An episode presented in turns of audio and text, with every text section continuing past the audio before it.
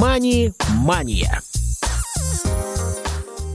Добрый день, уважаемые радиослушатели. В эфире программа «Мани-мания». У микрофона Василий Дрожжин. И сегодня мы продолжаем обзор интересных финансовых практик. Сразу хочу э, попросить прощения за свой простужный голос в эфире. Э, и сегодня мы продолжаем э, тему финансов для детей. Наверное, в очередной раз к ней подступаемся и продолжаем это делать замечательным экспертом Ольга Андреева, которая уже была у нас в гостях федеральный эксперт Ассоциации развития финансовой грамотности, доцент Института гуманитарных наук, кандидат филологических наук и эксперт а, Агентства стратегических инициатив. Ольга, добро пожаловать еще раз к нам в эфир.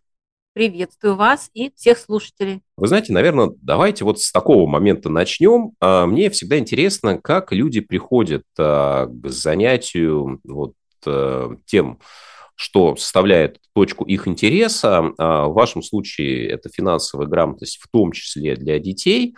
Как вы к этому пришли? Почему вы в свое время решили, что это важно и не только как личный интерес, но как то, что вы можете продвигать в массы как идею, как в конечном итоге определенный продукт? Ну, начинала я как филолог, и я вошла в бизнес-сообщество как бизнес-тренер, обучилась этому, обучала людей ораторскому мастерству. И оказалось, что очень важно для... Э, в основном сетевики работали и просили меня о... Ну, то есть это компания сетевого маркетинга различного характера, просили меня о помощи. И стал вопрос о э, семинарах по постановке целей как выстроить план жизни так, чтобы как бы по ступенькам идти достигать. И это было одно из вопросов финансовой грамотности, который меня заинтересовал. И такую мою, в общем, жизненную активную позицию заметили в департаменте образования и департаменте финансов. И как раз э, начинался большой проект по финансовой грамотности, и Волгоградская область должна была войти туда как пилотный регион. Им нужен был человек, который бы зашел в этот проект и смотрел на создаваемые образовательные проекты, помогал, курировал, именно с точки зрения понимания особенностей детского возраста, психологии, педагогики, требований в ГОСов, ну и в то же время вот э, смотрел на это и с точки зрения финансовой полезности. И оказалось, что мои вот эти знания, они очень хорошо туда укладываются. Ну, понятно, что чтобы преподавать финансовую грамотность, я обучилась в финансовом университете, повысила свою квалификацию неоднократно.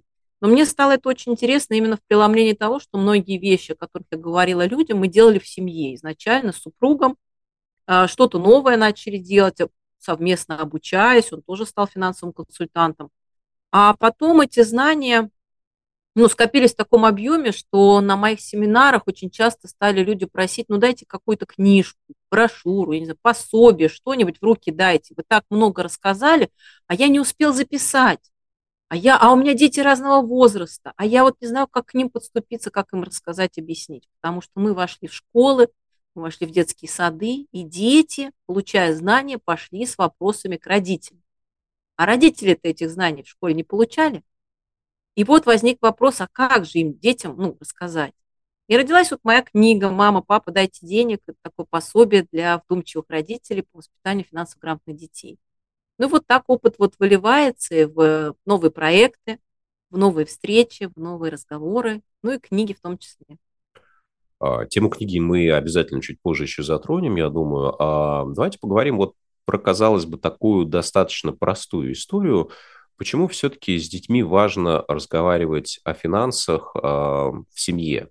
Почему недостаточно тех а, уроков, которые с прошлого сентября у нас проводятся, и вот а, многие родители, даже, казалось бы, достаточно вдумчивые, говорят, ну вот а, это пусть делают в школе, это их задача. Я же не буду его учить математике, я не буду его учить русскому языку, для этого есть школа, и если там есть финансовая грамотность, пусть изучает ее там.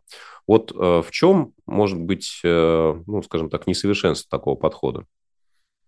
Ну, начнем просто с цифр. Если ребенок изучает э, математику и русский язык, то в средней школе он в год ее получает от 72 до 150 часов для того, чтобы познать предмет. То есть три раза в неделю, там, два раза в неделю урок идет, например. А если он изучает финансовую грамотность, то она идет элементами включения в другие предметы, если нет отдельного факультатива. И это получается 6 часов очень маленький объем знаний о таком огромном предмете, как финансы. Очень много там разделов, да, и деньги, и взаимодействие с финансовыми организациями, кредитование, страхование, инвестирование, вопросы финансовой безопасности. Даже если мы строим просто небольшой курс, вот сейчас я читаю курсы для педагогов разных регионов, для того, чтобы они вышли к ученикам, мы педагогам читаем 36 часов э, знаний основных финансовой грамотности, которые они, как люди, должны обладать, чтобы с учениками хотя бы начать это обсуждать.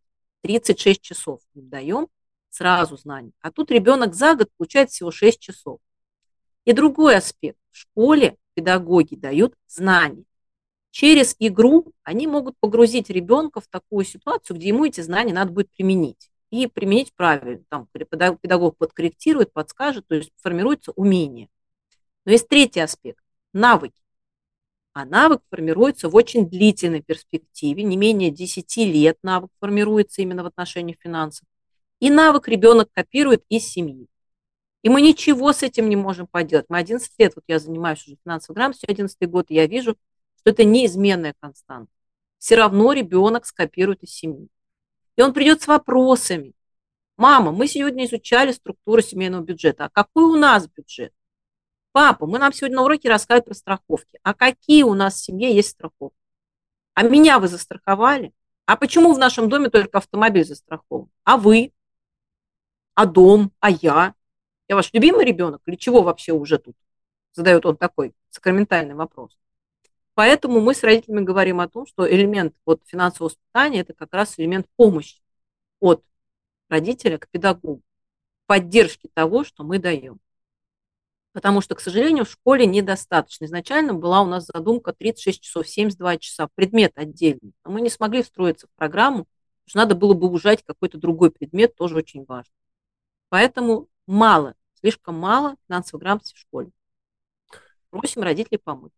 Получается, что в финансово неграмотной семье а, очень сложно а, вырастить финансово грамотного ребенка, да, потому что даже если он а, где-то этому обучается в школе, этого, с одной стороны, недостаточно, с другой стороны, он все равно какие-то ролевые модели использует.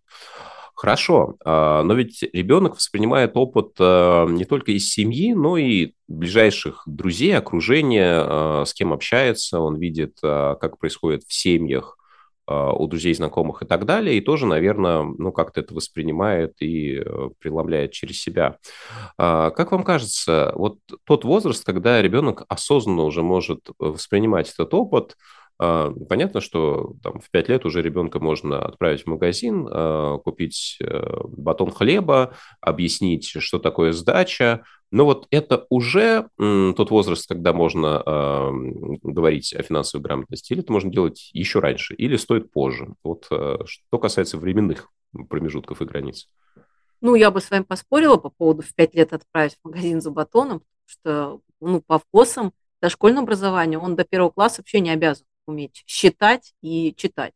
Поэтому в магазин одного мы пока его не отпускаем, до 7 лет уж точно. Значит, э, мы идем с позиции такой. Вот ребенок впервые деньги попросил, ему тоже хочется побыть в новой функции покупателя. Вот он ее просит в 4-5 лет.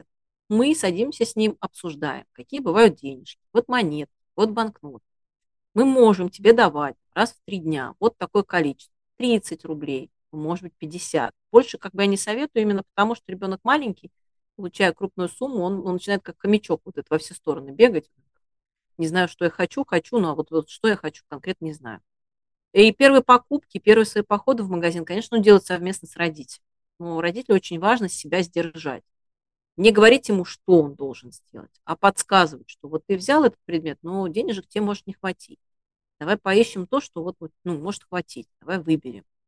А, не вестись на провокации, когда ребенок истерит и говорит, а я только это хочу, дай мне еще день. Да? То есть вот эта история договоренностей, а, ограничивающих каких-то рекомендаций, например, там, мы будем давать тебе денежки, но мы тебя просим не покупать кислотные конфеты, зажигалки, спички, режущие, портящие, что-то такое вот опасное для здоровья предметы. Тогда мы как бы будем огорчены и не будем давать денежки. Да? Давай договоримся.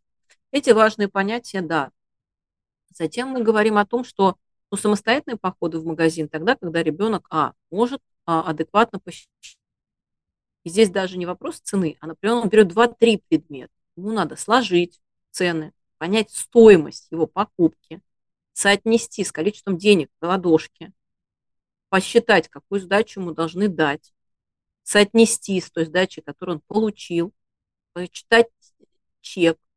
Соответственно, это совокупность знаний, которые ему надо еще подгрузить. Почему-то родители считают, что ну, в какой-то момент, не знаю, должна прилететь волшебная фея, как, вы знаете, зубная, бегает по дому. Мы знаем, кто это. Да? Мы же знаем, кто у нас тут зубная фея. Вот я вас удивлю, и многих родителей, что финансовой феей тоже будете вы. Поэтому не надо ждать, что прилетит волшебное какое-то существо, взмахнет волшебной палочкой, и на утро у вас ребенок, который все сам понял, все сам делает, и не надо ему подсказывать. Как любой элементарной вещи, ему придется этому учить. Я всегда говорю родителям, вспомните, сколько лет вы учили ребенка одевать колготки.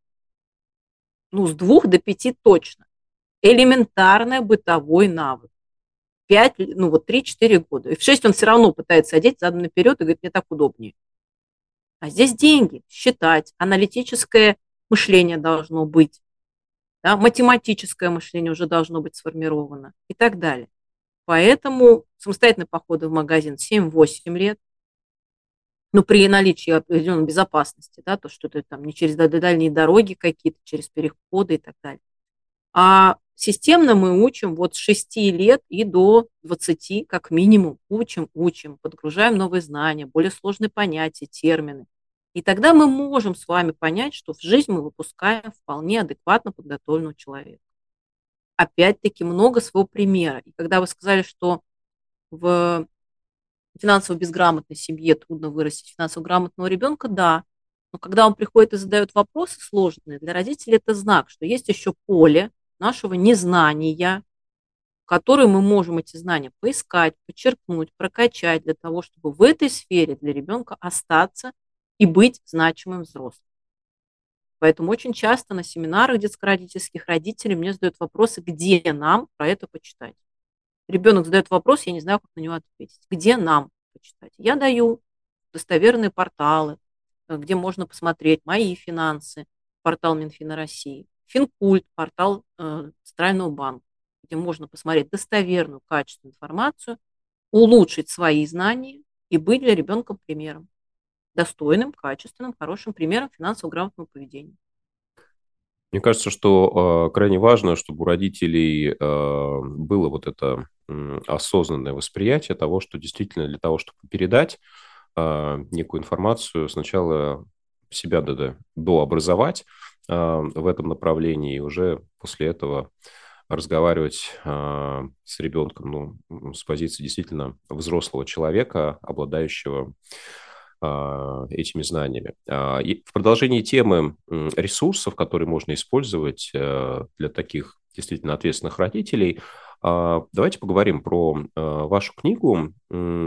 Насколько я понимаю, вы как раз э, воплотили в ней все свои рекомендации, да, обобщили и систематизировали. Но вот можем ли мы каким-то образом выделить ее в отношении ну, такой достаточно популярной литературы, которая написана для детей. А, да, есть книги, ну, которые описывают истории, а, на примере которых поднимаются те или иные темы финансовой грамотности. Есть книга-учебник.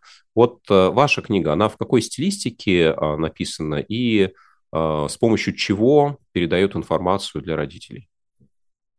Но это книга из разряда non-fiction. Это когда передается опыт, но в такой вот спокойной манере разговора.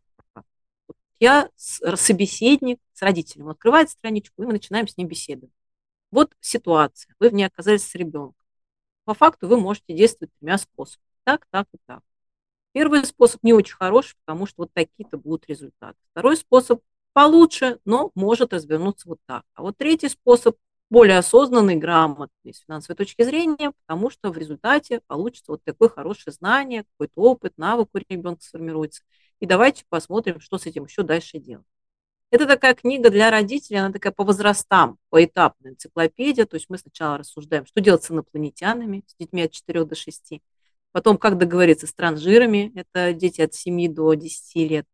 Потом, как говорить с подростками 11-14 Потом уже, как мы старших подростков готовим, собственно, к жизни а, самостоятельной, что мы делаем для того, чтобы выйти в самостоятельную жизнь. Они не прибегали к нам каждый вторник и четверг с воплями «Ой-ой-ой, что же мне это делать теперь? И дайте мне еще денег». Это такая книга пособия для родителей. Да, действительно, есть книги для детей по финансовой грамотности, есть сказочные сюжеты, есть сюжеты, которые я не рекомендую, например. Сейчас вот только что у меня закончился семинар для педагогов дошкольных образовательных организаций. Я им показывала учебники пособия, которые я рекомендую для того, чтобы там родителям э, про них говорить и так далее. Есть книги пособия, которые я вот прям как педагог и психолог не рекомендую, потому что, например, там из-под кровати вылезли шерики, и вот они, значит, рассказывают про финансы. Не надо множить детям фобии. Да, давайте вот с адекватностью подходить к финансовой грамотности и какие-то давать посылы правильные, чтобы у нас ребенок не пугался, что кто-то у него еще под кроватью живет, который про деньги может сказать. Итак, из каждого буквально радиоточки, телевизора, э, телефона идет эта информация, еще не хватало, чтобы Бутюк заговорил. Поэтому, ну, сохраняем адекватность. И эта книга, она такая поэтапная. И последняя глава посвящена тому, чтобы родители задумались о том, чего они еще не знают и не сделают, не сделали. Там какие сложные вопросы о финансах может задать ребенок, вопросы страхования, вопросы наследования, чек-лист рисков, о чем надо задуматься перед тем, как вы куда-то уезжаете всей семьей, какие документы надо подготовить, держать в порядке, и как сообщить ребенку о том, где эти документы, и куда мы вообще едем, что может случиться. То есть те вещи, о которых люди вообще задумываться даже не хотят. Страшно, зачем я буду про это говорить, зачем я вообще про это буду думать. Но вот я их подвожу к тому, что если мы взрослые люди, у нас есть мера ответственности не только перед собой, но и перед родными, то эти шаги, они совершенно адекватные, понятные, надо сделать. И все. Сделал и успокоился. У меня это сделано. Ну, вот такие сложные вопросы тоже поднимаем. Да, замечательно. Мне кажется, это очень такой основательный подход, э, когда рассматриваются какие-то конкретные кейсы да, и варианты э, действий в каждой ситуации. А, ну вот вы знаете, наверное, к таким больше общим темам перейдем. Как вам кажется, вот на текущем рынке э, финансовых услуг какие решения для детей а, вам кажутся наиболее удачными, да, потому что сейчас э, кредитные организации предлагают все больше продуктов, нацеленных на детей и родителей. Э, это и э, разнообразные виды счетов, и детские карты, и там, разные брелки, и платежные средства. Насколько, с вашей точки зрения, это, ну, во всех ли ситуациях это удачное решение? Э, ну, а вторую часть вопроса задам, наверное, чуть попозже. Ну, электронных э, инструментах, да, которые может использовать ребенок для оплаты своих э, услуг, то мы родителям советуем сначала, ну, вот если мы начали в 6 лет давать карманы денежные средства, то где-то в 8 мы можем завести карту. То есть сначала нужно научить ребенка правильно обращаться с наличными деньгами, потому что у него образное мышление еще, ну, как бы способности к образному восприятию мышления еще дозревают корковые зоны по возрастным там показателям. И, соответственно, сначала ему нужно увидеть, как я вот покупая продукт отдаю. То есть он прям физически видит, как он отдает купюры и получает. И только потом мы заводим ему карту. И получая карту, он сразу получает разговор с родителями по поводу вопросов безопасного обращения с этим инструментом. Потому что как с любым инструментом, с ним нужно правильно а, обращаться и правильно действовать. Ну, как отверточку. Можно что-то подкрутить, починить, а можно и руку себе очень сильно повредить. Да? То есть вот нужно понимать, что это инструмент, что если ты его потерял, тебя его забрали, ты его где-то забыл, первое, кому то сообщаешь, маме, папе. Что меня радует, э, например, во многих банках есть детский онлайн-банки. Но прежде чем его завести, идет сначала согласие родителей. То есть родитель извещен о том, что ребенок заходит вот в эту новую систему. Он с ребенком может посмотреть, обсудить. Вот есть возможность накопления через копилку вот есть возможность там перевода средств. И, например, если детская карта, то я вижу, что там дочка младшая кому-то перевела денежные средства какой-то, в каком-то объеме, что как, как, какие-то она совершает действия. Важно родителю держать на контроле, то есть видеть, что ребенок покупает, в каких магазинах, какие действия он производит. То есть э, не отпускать это на самотек потому что область финансов, она очень наполнена, к сожалению, различными мошенниками, И очень часто дети подвергаются атакам, не понимая, что происходит, и испытывая базовое доверие к любому взрослому, который к ним выходит. Ведь они окружены взрослыми людьми, и от них они получают важную жизненную информацию. И поэтому они доверяют. И доверяют рекламе, где написано там «возьми карту, за тебя заплатит банк». Они верят, что раз так написано, так и есть. То есть мы учим детей распознавать мошеннические действия, мы учим их э, видеть скрытые подсмыслы, включать критическое мышление. Мне очень нравятся разработки различных организаций по типу игры по финансовой грамотности, онлайн-продукты, где там через игру, через продвижение в игре ребенок узнает новые термины, с чем они связаны, где они употребляются, как можно пользоваться этим продуктом. А, есть, например, детские программы по учету финансов. Монеткина, мне нравится такая хорошая история. А, есть мультфильмы финансовой грамотности, я их рекомендую педагогам и родителям, но обязательно а, в системе я сел рядом с ребенком, я посмотрел вместе с ним, и мы потом обсудили. А не я посадила его телевизор и ушел чистить картошку. Это не работает так. Надо с ребенком обсудить, почему герой поступил так в этой ситуации, правильно это было или нет, а кто из них правильно поступил, а как бы ты поступил в этой ситуации. Но в целом использовать различные электронные продукты для того же обучения, да, я приветствую. Контролировать очень прошу родителей. Работать совместно с ребенком очень рекомендую родителям. Это будет тогда вот хороший качественный результат. Знаете, такая тема достаточно вечная, я бы сказал, мой любимый вопрос – карманные деньги, безусловные, или плата за некие услуги, которые э, ребенок может выполнять по дому. Вот э, ваша позиция по этому вопросу. У меня в книге есть глава, которая этому посвящена. Давайте пойдем с позиции такой. Да, мы платим. Мы платим либо за товар, либо за услугу. Если мы платим ребенку за оценки, мы что покупаем? Его лояльность, его труд он получает услугу, он получает услугу образовательной организации, которую мы с вами, как налогоплательщики, оплачиваем эту услугу. И потом мы ее будем оплачивать второй раз ему. Как мотиватор деньги работают на короткие дистанции.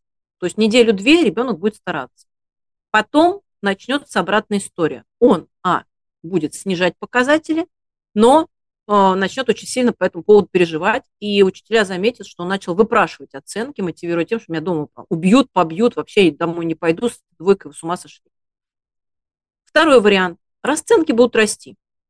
Если вы оплачиваете, например, помощь по дому, то не ожидайте, что в какой-то момент, когда вы не сможете платить, он окажет вам эту помощь бесплатно. Потому что вы перевели эту историю из «я осознаю, что дома есть обязанность полностью у всех, и у меня в том числе, потому что я здесь проживаю, и у нас есть взаимодействие внутри семьи, и помощь, и взаимопомощь, вы перевели, ты сделаешь, я плачу. Расценки растут, качество услуг падает. В конце концов, вы осознаете, что вы не можете пойти в расценкам вообще как-то существовать, потому что у нас просто тогда зарплата ничего не останется, только оплачивать будете. А предъявить что-либо будет очень сложно, потому что между вами не деловые отношения, не договор какой-то оформлен, а у вас родственные отношения. И вот здесь возникает такой, как называется, когнитивный диссонанс. А как вот, что делать в этом случае? Я его прошу как мама, а он говорит, ну, за плату я согласен. А если ты не платишь, то делай сама. Вы готовы к этому? Вот поэтому я в книге рекомендую договариваться в том случае, если у ребенка есть большая цель, он на нее копит, он к ней идет и вы договорились, что если, например, там, в конце года его будет какой-то объем положительных оценок вот по тем-то, тем-то предметам, которые вы считаете важным для его будущего развития, то вы готовы выделить ему дополнительную сумму в рамках карманных денег, чтобы он быстрее достиг своей цели.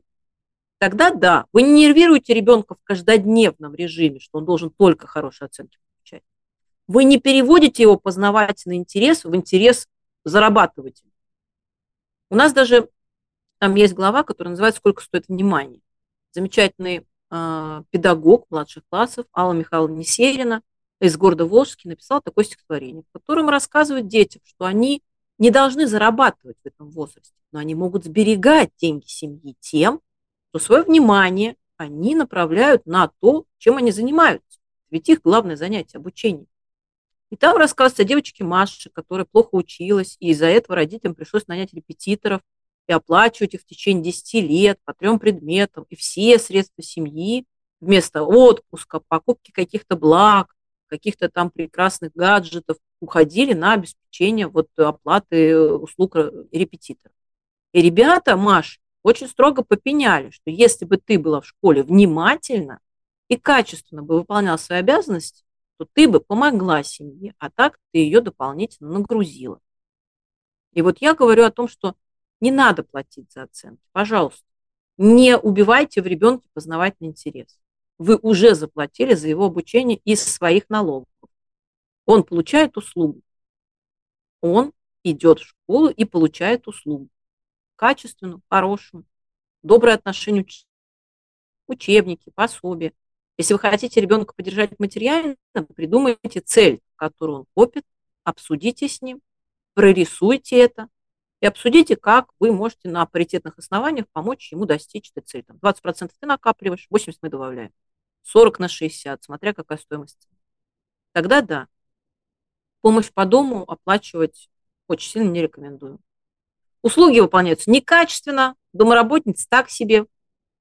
В общем, плохая история. Да, ну, вы знаете, во-первых, а, ну, абсолютно соглашусь, и я считаю, что карманные деньги до определенного возраста должны быть безусловно, а, да, финансовые цели – отдельная история – но очень приятно такой системный а, подход, да, потому что ну, эксперты практически всегда сходятся во мнении на эти вопросы базовые, а, но всегда интересна ну, мотивация. И вот ну, в таком разрезе, как услуга, которая, оказывается, дважды, это тоже интересно. Спасибо вам огромное. Вы знаете, Пролетает время достаточно быстро и незаметно, когда поднимаешь интересные темы. И, Ольга, хочу еще раз вас поблагодарить, что э, пришли к нам в эфир. Напомню, что у нас в гостях была э, Ольга Андреева, федеральный эксперт Ассоциации развития финансовой грамотности, доцент Института гуманитарных наук, кандидат филологических наук, эксперт Агентства стратегических инициатив. Спасибо, друзья, что были сегодня с нами. До новых встреч. Спасибо. До встречи. Мани-мания.